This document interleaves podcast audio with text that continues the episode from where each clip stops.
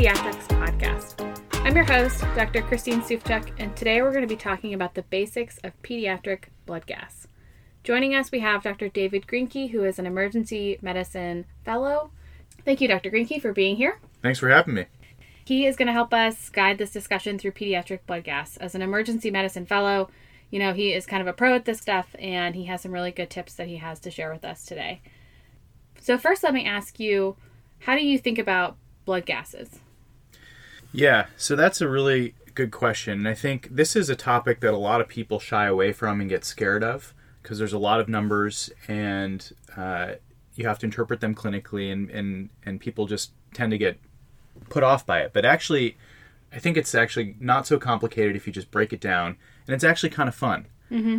Uh, and so number one, the way I think about it is that it's all about the balance of hydrogen ions in the body. And when that balance gets off kilter, bad things happen. So your body has a lot of mechanisms in place to keep the hydrogen ions within a very tight range. If they get too off balance, either too many or too little, bad things happen. Arrhythmias, uh, seizures, coma, you name it, all sorts of bad stuff that we don't want to happen. So how does your body do this? Well, basically, uh, your body has developed a mechanism to keep the pH, which is basically a proxy for the number of hydrogen ions in your body, within a very tight range. And this is done by your lungs and your kidneys. Your kidneys are able to excrete hydrogen ions into the urine, and they're able to resorb bicarb. Mm-hmm. That's one way. And then your lungs uh, essentially blow off C O two and water, hydrogen ions being in the water. So uh, your body's really, really good at this. I already mentioned the normal range for the pH. Let's talk about the other two components of a blood gas. You have the C O two and you have the bicarb. And the numbers I'm going to be giving you today are arterial blood gas, but often you'll get a cap gas or a venous gas, and you should just know that the numbers are going to be very, very similar. Mm-hmm. So I would encourage everyone to write these down at home too, to Um, be able to see them as we're going through some of the scenarios later on. So again, I'll just repeat the pH. Um, normal pH is between seven point three five and seven point four five. Normal uh, C O two is between thirty-five and forty-five millimeters of mercury, and then normal bicarb is between twenty-one and twenty-seven. Mm-hmm. And so when you're thinking about um, interpreting a pediatric blood gas, do you have like a go-to approach, or you know, how do you, when you're sitting in the emergency department and you have um, a bunch of kids that you are managing, you know, what is your go-to way to interpret a pediatric blood gas? So it's really pretty simple. I use five steps. And if I go through these five steps every time, I'm going to understand what the blood gas is telling me and hopefully what's going on in the patient. Okay. So the first thing I do is I simply look at the pH. Is the pH normal, or is it showing me an acidosis, or is it showing me an alkalosis? The second thing I do is I look at the C O two. Is that high, low, or normal? The third thing I do is I look at the bicarb. Is that high, low, or normal? The fourth thing I do is looking at the C O two and the bicarb, which one accounts for the abnormality in the pH? Mm-hmm. Okay. And then the last thing I do is I look at the other number and I see if that's normal or not. And that tells me if there's compensation, if the body's compensating for that derangement of the pH. Gotcha. And so if there is compensation, that tells you... So if there's compensation, it tells you that it's probably a more chronic problem. Okay. If there's no compensation, it's likely a more acute problem. Okay. And there's one really important thing to keep in mind here. The body will never compensate to a normal pH. So if you have a derangement in your bicarb and your C O two, but the pH is normal, you have to know that there's probably two separate processes going on that is not compensation. Okay, good to know. Yeah, I think this is awesome. As medical students who want to go into pediatrics, and as interns all the way up through third year of residency, you encounter blood gases over and over in the clinical setting. And it really helps if something acute is happening and you're worried about your patient, that you can have this kind of fallback where you have this five-step process. You could go through the same way every time and know that by the time you've completed those five steps, you have a good understanding of what is going on with your patient. Exactly. So let's go through a couple scenarios um, and kind of practice this five-step method. Sounds good to me. Uh, the first one is a resident is called overnight. This is something that happens all the time. All the time. Um, and called overnight to see a previously healthy fifteen-month-old male who is admitted for bacterial pneumonia. Um, he's on two liters nasal cannula and has some worsening work of breathing. Uh, and the nurse calls you and uh, and asks you to come assess the patient. Okay. The blood gas shows a pH of seven point four seven, a C O two of thirty, and a bicarb of twenty-three. Okay, got it. All right, so pH of seven point four seven.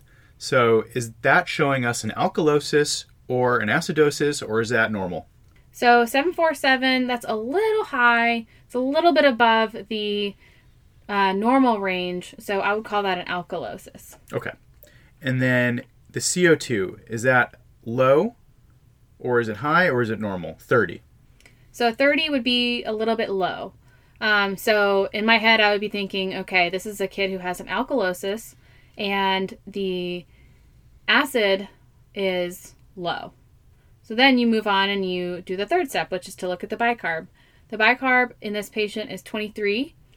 twenty-three is a normal number for bicarb, so they have a normal base. Uh, and then we would move on and compare the two numbers and see which one matches with the pH. So a low acid would match with our alkalotic pH. Um, and so that's how we know that this is a patient who has a respiratory alkalosis. They're breathing off their C O two. Exactly. And this makes sense because we already knew that the patient was breathing breathing hard. So the last thing we do is we check to see if there's compensation. So we go back to the bicarb. The bicarb is twenty-three. That's within normal range.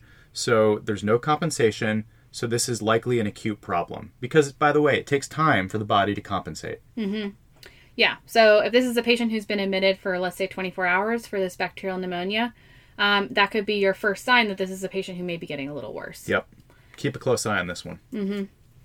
Um, all right. Next step. Our next scenario is a five-year-old female. She presents to the emergency room with two weeks of bedwetting, weight loss, and increased thirst. And on physical exam, you notice that her breathing is labored. This is another one that we see quite a lot of. Mm-hmm. So you get a blood gas on this patient, and you note that the pH is seven point one nine, the C O two is twenty-eight, and the bicarb is twelve. Got it. Okay, let's look at the pH. So seven point one nine, is that showing us an acidosis, an alkalosis, or is that normal? So seven point one nine is an acidosis. Then we would move on and look at the C O two, which is twenty-eight. Yep. C O two is uh, low because the lower limit of normal for C O two is thirty-five. Correct. Um, so this is an acidosis, and the level of acid in the blood is low. So that doesn't really make sense. So we move on and we look at the bicarb next. Bicarb is twelve. This is also low. Pretty low. And between those two numbers, the low base would better explain a pH that is acidotic. And by what I mean by that is the total body level of base being low uh, accounts for this patient being in an acidotic state. So this patient has ketoacidosis. Yes. So there's there's acid in the blood that shouldn't be there. Mm-hmm. And that's what the low bicarb is showing you. Mm-hmm. And then we go ahead and look at the last step to see if there's compensation. So uh, the C O two is low, uh, so that means the body is compensating by breathing off that extra hydrogen. Mm-hmm. And so we know this is not an acute problem. Right. This is a more chronic problem. And that makes sense, right? I mean, this is a patient who certainly looks like she is presenting with new diagnosis, type one diabetes. And her breathing is labored, which is telling us that as she has this ongoing underlying process that's creating this acidosis in her body, she's trying to compensate by breathing off that um, C O two, just as you were saying. Exactly. Next scenario is one that I really love. It's a five-week-old male. He presents to the emergency department with projectile vomiting and poor weight gain for the past week. No fever, no infectious symptoms, just vomiting, and on exam, he's really hungry appearing.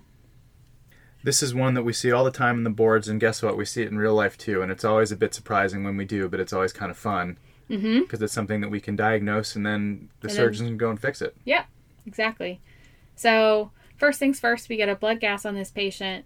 We note that the pH is seven point five three, the C O two is fifty-four, and the bicarb is thirty-nine. Okay, so let's look at the pH. Is that showing us an alkalosis, an acidosis, or is it normal? So this is definitely an alkalotic pH. Yep. And then we would move on to talk about the C O two. Okay, so C O two is fifty-four, so that's going to be high. Mm-hmm. And then the bicarb is thirty-nine, which is also pretty high. Okay. Which one matches the alkalotic pH? So the high bicarb, which is al- alkalotic in its nature, matches mm-hmm. the alkalosis. Mm-hmm. But the C O two is also high, right? Yep. So um, the our fifth and final step is always to look at the other number and see if there's compensation occurring. So the elevation in your C O two is your indicator that there is compensation occurring, and so this is not an acute process. Yep. You have a metabolic alkalosis with mm-hmm. respiratory compensation. Right. Exactly. Exactly. Um, so what's this diagnosis? It's pyloric stenosis. That's right. And what's the physical exam finding that apparently you said you've seen once? I've never actually seen it. So you feel a palpable olive-like mass just kind of under the xiphoid process that I have felt one time. That's pretty cool. Um, but it is always present on the boards, even if it isn't present in real life. That's right. um, okay, this next scenario, let's say we are an overnight resident and we're cross-covering a medically complex, trach vent-dependent ex-preemie. He is six months old. He's chronically G-tube fed on chronic diuretics for B P D, um, and he's admitted for tracheitis. So this is a patient who um, the nurse reaches out to you and tells you that he's had a couple brief desats overnight, but he's self-recovered every time. She says she got his scheduled daily blood gas and is worried about the result. Okay. So what's our blood gas? All right. So we see the pH is seven point three seven. The C O two is fifty-four, the bicarb is thirty-two. So seven point three seven. Is that showing an alkalosis, an acidosis, or is that within the normal range? seven point three seven, that's a normal pH. That's right. It is. Okay. Mm-hmm. Let's go on to the next one. So C O two, fifty-four. That's definitely high. Yep, definitely high. All right. And then the bicarb is thirty-two. That's also high. Yep. So what's going on? We have a normal pH, but we have a derangement in both of those other numbers. That's kind of weird. It is kind of weird. And like we were mentioning before, you know, your compensation will never fully bring you back to a normal pH. And so that's your indicator that this child probably has multiple processes going on that are causing those other numbers to be slightly outside the range for normal. Um, this is a chronically um, ill child who has tracheitis. So he's got acute and chronic respiratory failure, chronic C O two retention that's leading to a chronic respiratory acidosis. In addition to that, this is a child who has bronchopulmonary dysplasia, likely related to prematurity, um, chronically on diuretics, which can lead to a metabolic alkalosis. So when I look at this pH, if it's in the middle of the night, I really wouldn't be too worried. You know, like this is a child who has good explanations for the findings that you see on that blood gas. The pH is normal. And I think that in this scenario, if the nurse reaches out to you, you would always go assess the patient, um, but this is not a blood gas that would make me super, super nervous. Would you agree with that? I totally agree with that, and it's really all about the patient, uh, the patient's history, and then the clinical appearance of the patient. So you have to look at all those things, put it into context, and then figure out what the gas is telling you. Mm-hmm. Yeah, exactly. Um, so let's let's kind of switch this scenario a little bit, and let's say that instead of that blood gas, you get this blood gas. This pH is seven point three zero, the C O two is sixty-five, and the bicarb is twenty-seven. Okay, so we have this chronic uh, child who's got B P D, who's trach vent dependent, who's on diuretics, and has a pH of seven point three. Okay, so is that an acidosis, an alkalosis, or is that normal? So seven point three, that is an acidosis. The lower limit of normal is seven point three five. This is a little below that, so we would call this an acidosis. Yep. And then the C O two is sixty-five. So Uh, the last time on this child, it was fifty-four, sixty-five. That's quite a bit higher. So that, that to me is a little bit concerning. Right. And that's kind of indicative of this child maybe retaining a little bit of C O two. Yep. Maybe a little bit more than we'd like. Mm-hmm. And then we go ahead and look at the bicarb, and the bicarb is twenty-seven. Okay. So the bicarb is at the upper limit of normal, but still within range for normal. Yep. So what do we think's going on here? So the of the two numbers of the C O two and the bicarb, the C O two matches the acidosis, um, and that tells me that this is a child who may have acute worsening of their respiratory status, uh, retention of C O two, and as a result, a respiratory acidosis. So if we remember, um, this is a child who's admitted for tracheitis. They had a couple of brief desats overnight. You know, this could be your first red flag that this is a child who's not going in the right direction. Afterward, you would look, of course, at your bicarb to see if there is compensation occurring. And uh, the bicarb is at the upper limit of normal, but still within the range for normal. And so I would say this is an acute blood gas, yeah. An acute change. Yeah, I think this is an acute on chronic change, and it's something I'd be concerned about and make sure I go see this patient. Yeah, for sure, for sure. So, and I think that's really helpful, right? Because you really have to take the numbers that you're given in the context of the patient. Um, we have the exact same patient and two different blood gases. And so you can kind of see how your blood gas really affects the way you care for your patients and, you know, how worried you are about them. That's right. Um, so and that really, wasn't too bad, right? Yeah, wasn't too bad. So it's a, it's a useful tool. Um, and I think that after this discussion, we can all breathe a little easier when we're handed that little slip of paper. No pun intended. Exactly, exactly. So thank you, Doctor Greenkey, for being here. Um, I think this was a really good, useful discussion and something that a lot of our uh, future residents and interns can use moving forward. Thanks a lot. It was a lot of fun. As a reminder, we do have outlines for every episode, and I will be posting them on m d notified dot com. So if you are more of a visual learner um, and you want to kind of sit down with these blood gases and mull them over a little bit more, um, that can be a helpful resource for you. Again, it's m d notified dot com. Uh, thank you all for being here, and we will see you next week.